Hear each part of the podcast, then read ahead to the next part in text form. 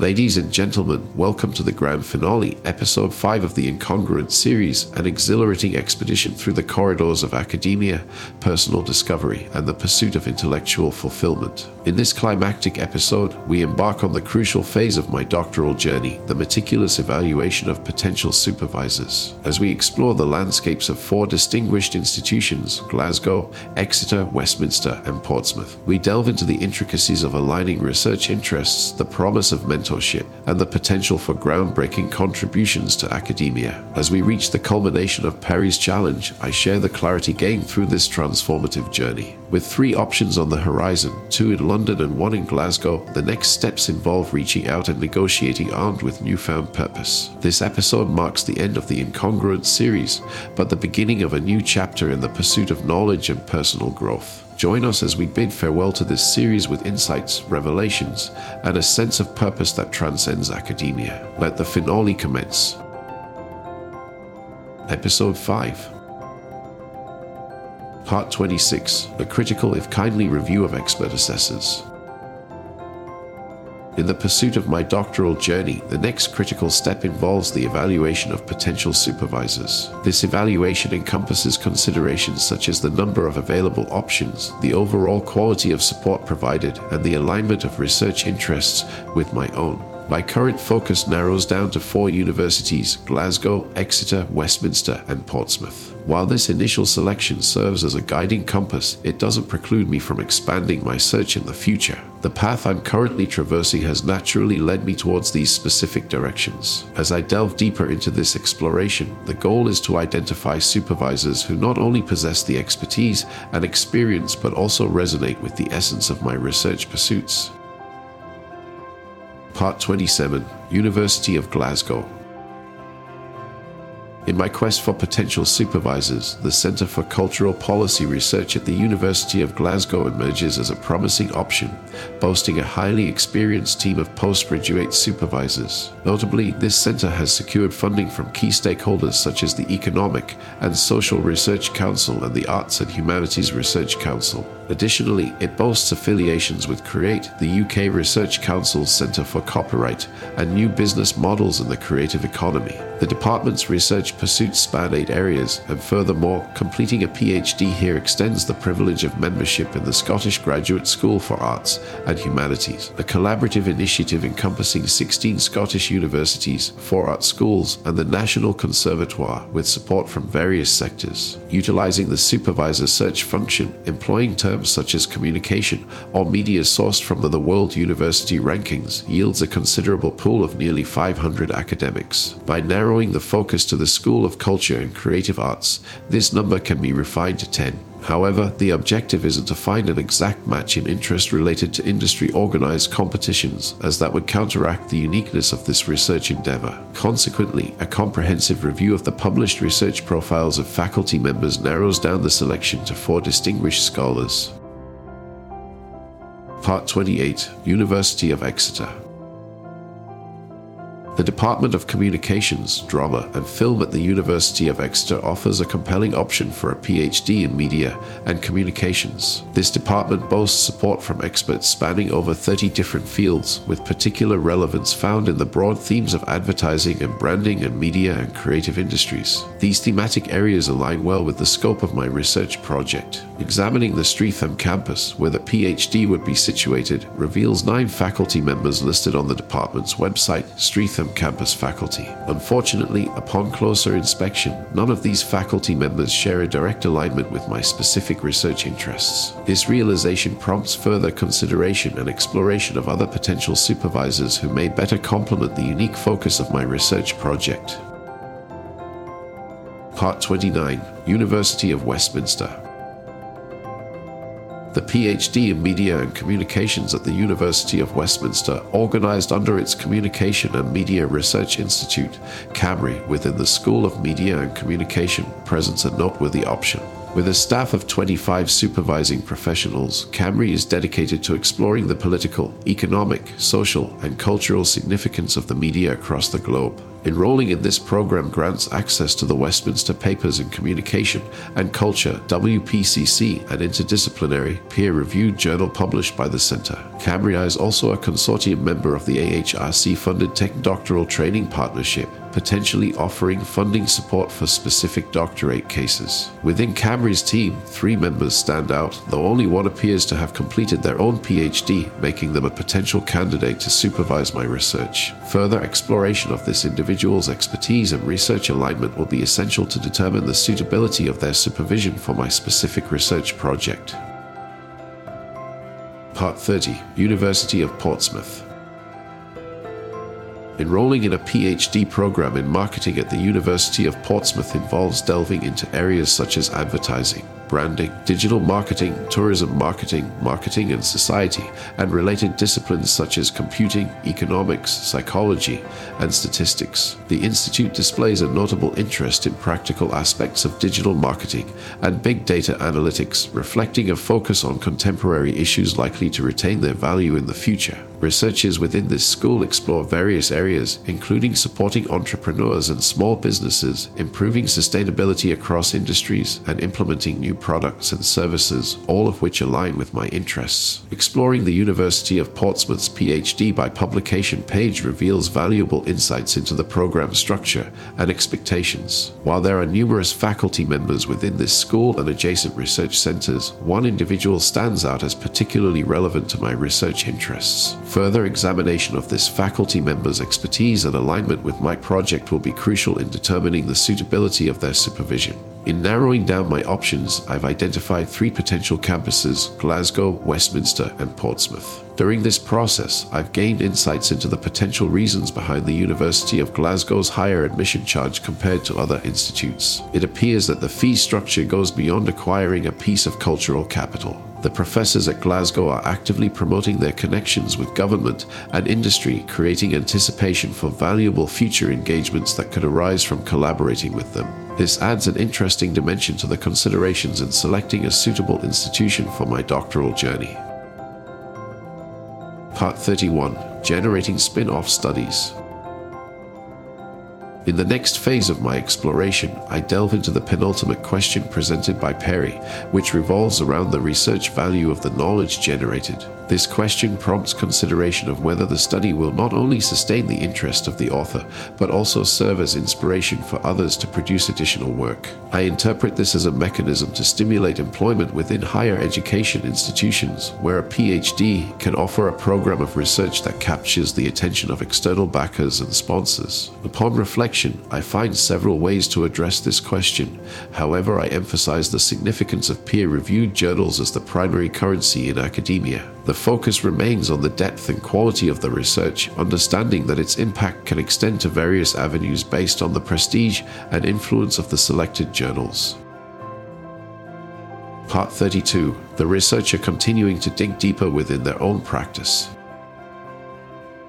In this phase of my exploration, it's crucial to emphasize that I've already self published 16 blog posts, a collection featured in my LinkedIn newsletter The Spill with over 400 subscribers. Additionally, four episodes of the Incongruent podcast have surpassed 4,000 total downloads. Having participated in three academic conferences, I've been invited to deliver a keynote on the topic in 2024. The ease with which I've accumulated this wealth of valuable content indicates a viable and in demand research agenda. However, within my chosen doctoral pathway, I must demonstrate its value assessed by our academic peers. I aim for a target of 70,000 words in high tier journals and have undertaken an objective PR approach to publishing, considering both the impact of the journal and identifying accessible stakeholders who may provide advice for successful publication. A strategic blend of education and marketing journals my list positions me to build a robust portfolio of evidence, expecting 10 minutes 15 articles in total, with limited financial expenses and a strong foundation for impactful research dissemination. Part 33 Show Me the Money in contemplating the final question presented by Perry, the focus shifts toward ensuring that the chosen research subject offers ample opportunities for future employability, both within and beyond academia. The essence of meaningful employment, as envisioned here, extends to opportunities that yield a swift return on investment for the qualification obtained. Acknowledging the evolving landscape of work towards more gig based structures, Perry's spirit suggests that the study period should enhance employability holistically, transcending the traditional path of transitioning solely into higher education lecturing. This segment of the narrative initiates by scrutinizing the impact of a career in academia on personal wealth. Subsequently, it delves into the realm of imagination, exploring alternative potential revenue streams. Part 34 Continuing in Academia. In the United Kingdom, the remuneration for lecturers is subject to negotiations by trade unions and is defined within the higher education single pay spine. For new academics entering the field, an initial position at Spine Point 3 corresponds to a yearly salary of £20,410 sterling. As one progresses within the system, reaching Spine 23 indicates a salary exceeding £30,000 sterling, Spine 33 corresponds to £40,000 sterling, and Spine 42 signifies a salary of £50,000 sterling. The highest attainable salary within this structure is £68,500 sterling at Spine 51. While certain positions may command higher salaries, such cases are considered exceptional circumstances. To simplify the complexity of this structure, a helpful graphic, along with a table from the University of Glasgow, suggests that attaining the rank of senior lecturer with a PhD would likely position an individual in the grade 9 category, encompassing spine points 45 minus 49. This translates to a reasonable salary expectation ranging between £54,000 sterling and £58,000 sterling annually. Now, this financial assessment is influenced by national insurance and income tax. According to the HMRC income tax calculator, for a position at the University of Glasgow with an annual income of £55,000 sterling or approximately 275,000 UAE dirham, the take home pay would be around £39,000 sterling or approximately 200,000 UAE dirham. Scotland imposes higher income tax rates, and the same salary in England would result in savings of almost £2,000 sterling. Working in London, however, introduces the concept of London weighting, a complex negotiation between pre 92 and post 92 institutes. The UCU provides a somewhat outdated guide suggesting salary increments ranging from £2,725 sterling for inner city campuses, Zone 1 2 to £704 sterling for fringe areas, Zone 4 5. Assuming the best case scenario of inner city weighting, after tax, this contributes an additional £693 sterling to the annual income. Now, factoring in rent and other expenses, rent can vary from approximately £1,200 sterling per month or £14,000 sterling per year for a one bed residence outside London, e.g., Glasgow, to an optimistic £2,300 sterling per month or £28,000 sterling per year for a one bed inside London. This leaves disposable income of £14,000 sterling London and £20,000 sterling Glasgow. When considering other expenses like transportation, car rental in Glasgow is estimated at £8,000 sterling per year, plus an additional £1,500 sterling for fuel, reducing disposable income to £10,500 sterling per annum or 4,400 UAE dirham per month. Inside London, a Zones 1 minus 5 2 pass costs approximately £2,800 sterling. Basic expenses within the capital mean that only £10,000 sterling, approximately 4,000 UAE dirham per month, remains for other essentials like food, clothing, or electricity. Other necessary expenses include electricity at an estimated £800 sterling per year for an average one bed flat, food at £3,300 sterling per year, £480 sterling per year for home internet and mobile phone bills, and £159 sterling per year for a television license. In total, these necessities amount to £4,800 sterling per year. Summing up, this calculation estimates a net contribution to savings between £7,000 sterling and £10,000 pounds sterling per annum or the equivalent of 3,000 UAE dirham 4,000 per month. Based on my previous writings and living frugally, an international student pursuing a PhD by thesis from the University of Westminster could expect the qualification to pay for itself within one year, or even faster if they work outside the capital after graduation. On the other hand, the University of Glasgow's offering, as far as I can determine, would require at least seven years of careful financial management. Part 35 Additional and Alternative Income Streams. Continuing this assessment purely as an academic exercise, I will persist with the evaluation based on London and non London. It is important to note that this assumes, post graduation, the hypothetical scenario where I would be fortunate enough to be accepted onto the staff at the institute where the PhD is awarded. Part 36 London, Westminster. The University of Westminster's Communication and Media Research Institute CAMRI is situated in Harrow. According to a classifieds website, there are approximately 265 small and medium enterprises in the area, including the market research giant IPSOS. The Harrow Economic Strategy outlines that the majority of the 15,000 registered companies in Harrow are micro businesses, with only around 100 deemed viable for potential consulting projects. The primary stakeholder in this context is the council itself, and there are three areas where I could contribute significant value, both stemming from the PhD study area and my broader research activities. A position within the council, either as an elected official or a co opted member, could yield an additional £9,063 sterling or £481 sterling toward my savings. The council explicitly aims to enhance employability, aligning closely with my research into competitions, especially their connection to vocational education. Additionally, the strategy outlines objectives to improve the value of the green economy and enhance digital literacy among residents. CAMRI's focus on artificial intelligence, a topic in which I've already achieved some early success with a joint study published in Frontiers in Education, aligns well with these objectives. In summary, upon initial review, aside from the potential for a political position on the council, Harrow may not be the most attractive location for side hustles. However, the University of Westminster has three other campuses in central London, which could prove useful, assuming I have the ability to access them during non teaching hours. Without overstating the point, there are reasons why people still perceive the streets of the capital as paved with gold. Part 37 Scotland, Glasgow.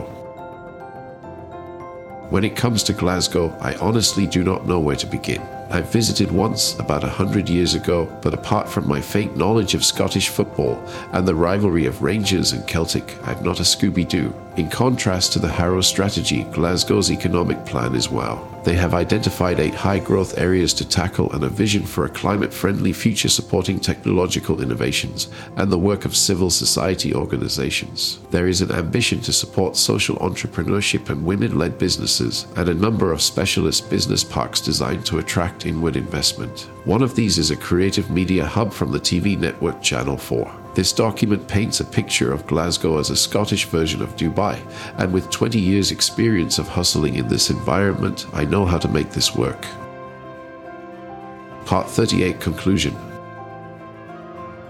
I've finished Perry's challenge, and as a result of this journey, I have gained huge clarity both in terms of what this PhD thing is all about, why anyone should seek one, and what the benefits and costs are. This is a significant investment of time and money, and the checklist offered by Perry is a fantastic guide that will hopefully ensure that I make the correct decision. I have three options ahead two in London and one in Glasgow. My next steps are to reach out and begin negotiating armed with clarity of purpose. End of episode. Thank you, dear listeners, for joining me on this intellectual odyssey through the intricacies of academia, the pursuit of a PhD, and the exploration of personal and professional growth. As we conclude this final chapter of the Incongruent series, I invite you to reflect on the wealth of insights and revelations we've uncovered together. Your engagement and curiosity have been the fuel propelling this journey, and I'm truly grateful for your company. But as one chapter closes, another awaits. The quest for knowledge never truly ends, and I'm thrilled to announce that our podcast is a treasure trove of diverse content awaiting your exploration.